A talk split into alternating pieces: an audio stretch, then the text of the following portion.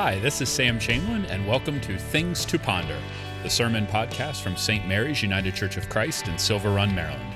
Follow along with St. Mary's at stmarysucc.org or on Facebook and Instagram. Wishing you peace and good, my friends.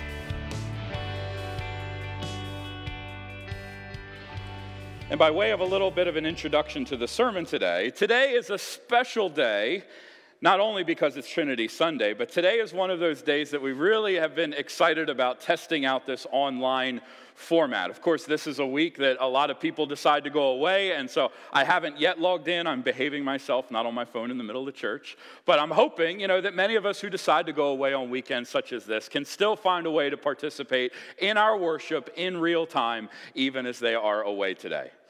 But also, one of the things that we want to experiment with is what is it, how, how can we use this to increase and to expand the community of love that we talked about at the beginning of this? How is it that maybe new opportunities are available to have things happen, such as bringing in somebody else to speak, that we don't actually have to put them on a plane to get them here? What if I have to be somewhere and maybe I'm halfway across the country? Is it possible for me to still be able to preach on any given Sunday, even if I'm halfway across the country? And the answer is yes. We've got to figure that out a little bit. Today gives us an opportunity to do precisely that. As I said to the worship ministry team the other day, I said today's one of those opportunities for us to mess some stuff up and to learn some stuff. So I am excited. Because the Central Atlantic Conference the United Church of Christ has been doing a very good job, an excellent job of trying to support her congregations and her ministers in the midst of the pandemic, saying, All that you all have to go through is a lot. Let us help on occasion. And so, for this particular weekend, they produced an entire worship service that churches across our conference could use to honor and to celebrate Trinity Sunday. I said, well, we're not going to use the whole thing, but maybe we can try out the sermon this week. And so I'm excited because the sermon is excellent and it comes from one of our very best preachers in the conference, the Reverend Ruth Dixon Harvey, pastor at United Church of Christ of Toms River, New Jersey. And she comes and she will be coming to us and bringing us a message via online and via our screens today. And we're going to try this out. Okay, and it's a wonderful opportunity to get a very excellent preacher inside our doors when she otherwise would be tied up on a Sunday morning. And it would be more difficult to have guest preachers like her be with us. And so I'm going to come down off of the pulpit. I'm excited to absorb the sermon like you all do for a little bit. And so I invite you to, uh, to enjoy and to hear the words of the Reverend Harvey.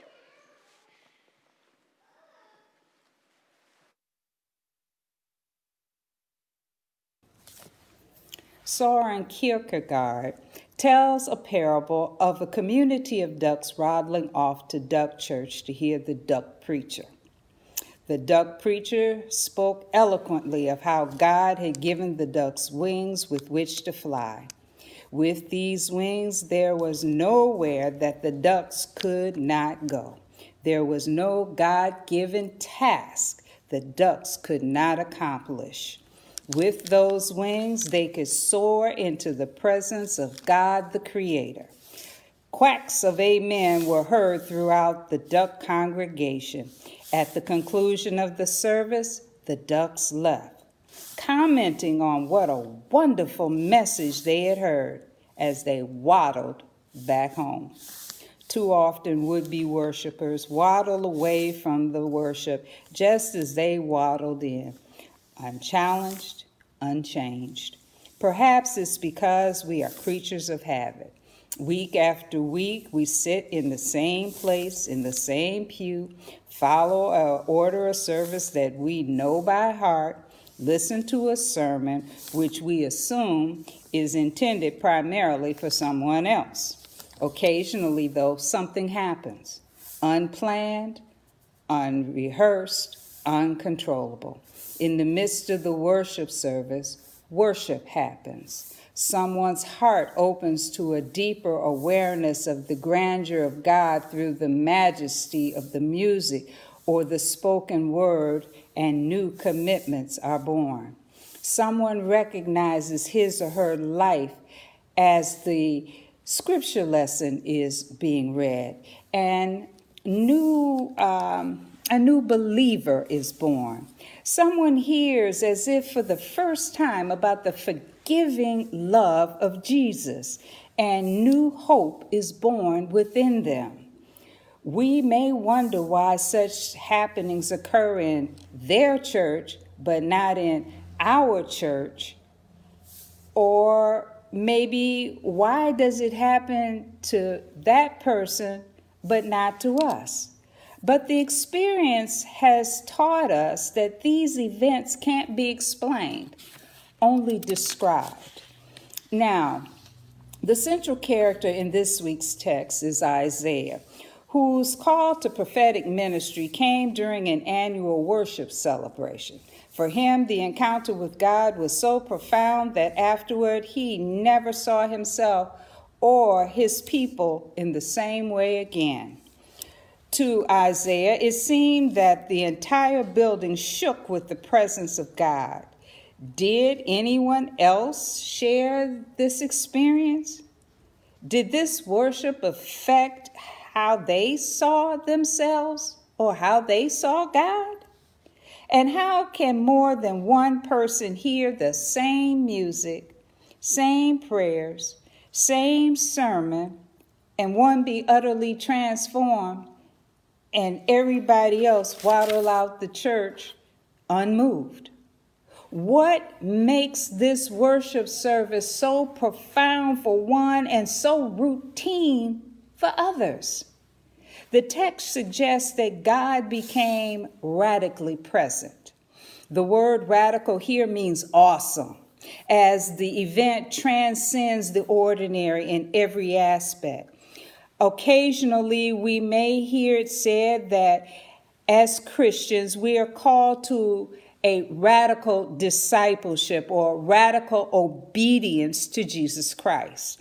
That is, as we as believers, we are called to live lives different from the world's culture by seriously and intentionally following the ethics of Jesus. Therefore, to speak of God as a radical presence is not to deny that God is everywhere present, but rather to describe those occasions when the reality of God's presence bursts into an individual's consciousness in an unusually powerful way. Let me say this it like this. When God is radically present, God bursts into the situation. Let's say it is in a worship service. You begin to hear things in a way you've never heard them. The music touches you in a way it never has. What's being said touches you in a way in which you've never heard it before. This is the radical presence of God, is when you feel like the roof of the church is going to open and the whole host of heaven is going to descend. That's the radical presence of God. The radical presence of God cannot be controlled or programmed. It can only be experienced. And this experience can come to us anywhere and at any time. For Isaiah, it happened in the temple. But God does not limit holy moments to holy spaces. For Moses, God's radical presence was discovered in the wilderness on the backside of a mountain when he found the burning bush. For Saul, it was on a bounty hunting excursion to Damascus when he was knocked off the ass and he heard the voice asking him, Saul, Saul, what are you doing? This was a radical presence of God. And the most radical experience of God's presence is the incarnation, which begins in a stable and ends at the death between two criminals. We must understand that the radical presence of God is found not only in the extraordinary, but in the ordinary as well. God can be as profoundly present in the sunset as in the place of worship. God can reveal the divine self in a concert hall as vividly as in a moment of prayer. More importantly than where we are is our willingness to see God in what is going on around us, going on in a worship service, in a Bible study, in a prayer meeting. Isaiah was engaged in an ordinary service of worship, seeing and hearing the same things as everyone else. When God broke through the ordinary to reveal the divine self as radically present. Thus, Isaiah went from experiencing worship to experiencing God in worship. It is difficult for us to achieve such awareness as we are a society which celebrates the sensational and the spectacular. If an event is not filled with more glitz and glamour than what came before, then there is always going to be disappointment. Nowhere is this more seen than in Hollywood where each succeeding production has to have bigger and better pyrotechnics and special effects than its predecessor. No one would have continued to go to the movies and put money down to see the Iron Man series if all that was offered was the same scenario, the same villain, and the same explosions. It had to be new, it had to be original. It had to be bigger. It had to be better each time to keep our attention. This attitude, unfortunately, infects the church as well. It is reflected in our architecture, church programs, and annual celebrations. We try to make each worship performance, and yes, I said performance, because Unfortunately, we have had to put some oomph into our worship services to keep the attention of the people sometimes. But it should not be a performance, it should be exactly that worship. Because when we do worship, we don't have to worry about drama. All we have to worry about is how the people are going to feel when they have come in contact, when they have been touched by God. But I have digressed. Let me go back and say we try to make each worship performance more dramatic than the last, as though through our efforts, the efforts of the musicians and, and, and the choir and the deacons and the preacher can actually command the radical presence of God. Beloved, it's not going to happen. Unfortunately, we are consciously or unconsciously educating an entire generation of believers to waddle, not fly. We teach them to waddle when we teach them that God is to be experienced only in the ornate and the spectacular. Guess what? God shows up when God gets ready. And in teaching people how to waddle, we overlook the possibility that in the ordinary, God can be radically present and that God's radical presence can once again take over the situation and that true worship happens. True worship happens when we let go and let God take care of the situation. True worship happens when we stop seeing the barriers that can stop us and start seeing the possibilities that God gives to us. God said that He would remove the stumbling block. So if God told you that the stumbling block is going to be removed, then keep moving forward. But again, I digress. Worship happens when the grace of God meets human inadequacy. The radical presence of God caused Isaiah to recognize, perhaps for the first time, the spiritual shortcomings of his Judahite fellows and himself. Under King Uzziah, the nation of Judah had experienced an almost unprecedented period of peace and prosperity. Life was good. The economy was robust. The polls showed high consumer confidence, and all of the economic indicators pointed to more of the same. Everyone was soaring high, or so they thought. What they missed was that although they were doing good, they could have been doing better had they consulted God. It's easy to see why Isaiah's message was ignored.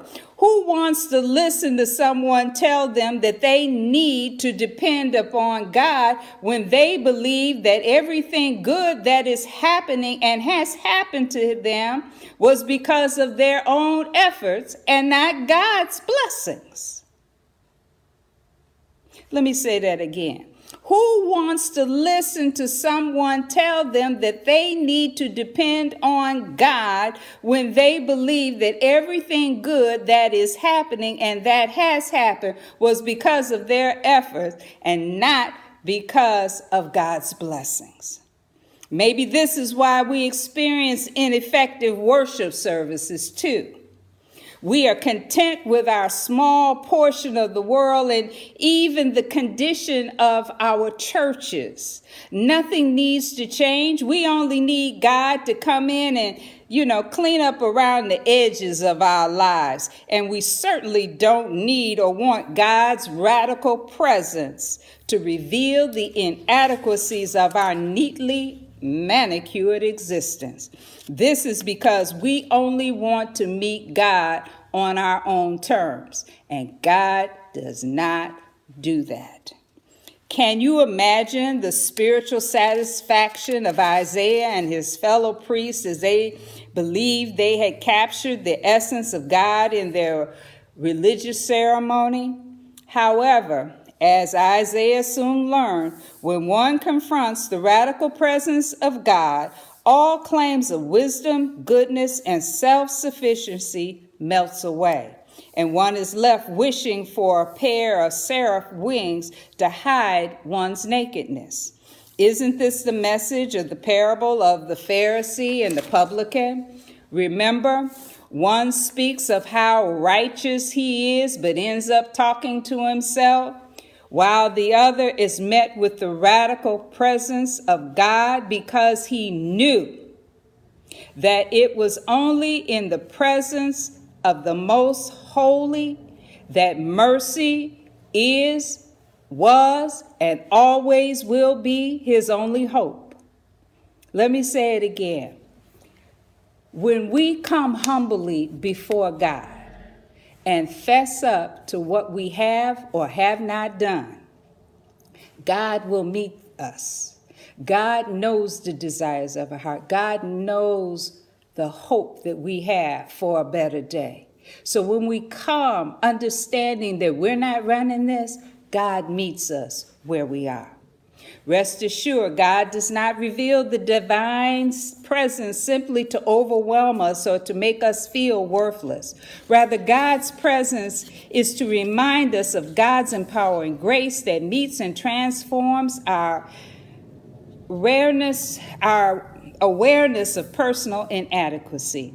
As soon as Isaiah confessed his and his generation's uncleanliness, scripture says a hot coal was placed upon his lips to symbolize the justice and the compassion of God to purify him and render him fit for service, which leads us to understand that the that only because of his confession was God able to use him.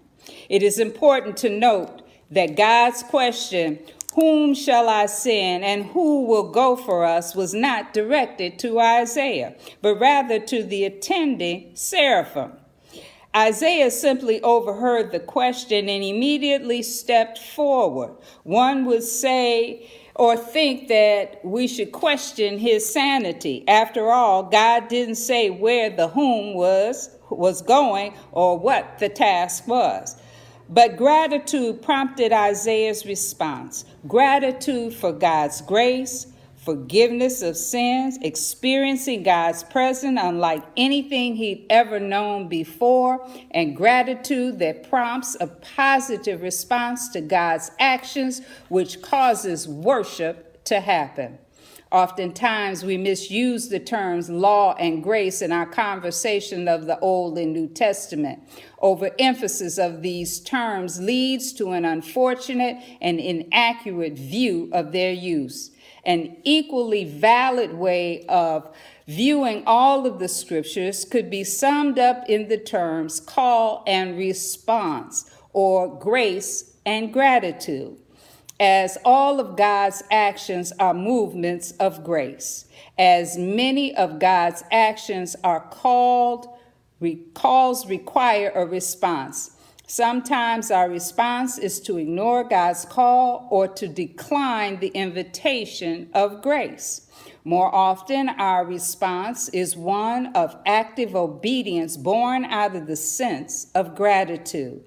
In gratitude, the Hebrew people were obedient to the law as their response to God's grace in choosing them. In gratitude, the Christian community is obedient to the teachings of Jesus as their response to God's saving grace. In gratitude, Isaiah accepted God's call to represent the divine one to Judah in response to God's cleansing grace. Tony Campolo tells the story of a young woman named Nancy who gratefully responded to God's movement of grace. Although Nancy is confined to a wheelchair, she has an extraordinary ministry. Every week, in the personal section of her local newspaper, she runs an ad that reads If you are lonely or have a problem, call me. I am in a wheelchair and I seldom get out. We can share our problems with each other. I'd love to talk. She spends much of her day on the telephone talking with the more than 30 lonely and discouraged people who call her each week. When Campolo asked how she came to be confined to a wheelchair, Nancy revealed that she had tried to commit suicide by jumping from the balcony of her apartment. However, instead of dying, she ended up in a hospital room paralyzed from the waist down. One night in the hospital, she said Jesus came to her and very clearly said, You have had a healthy body and a crippled spirit. From this day on, you will have a crippled body, but you will have a healthy spirit.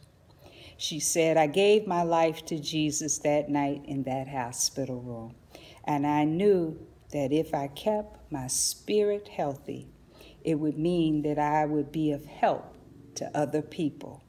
And so I do. No one is touched by God. Who is touched by God? Can remain idle.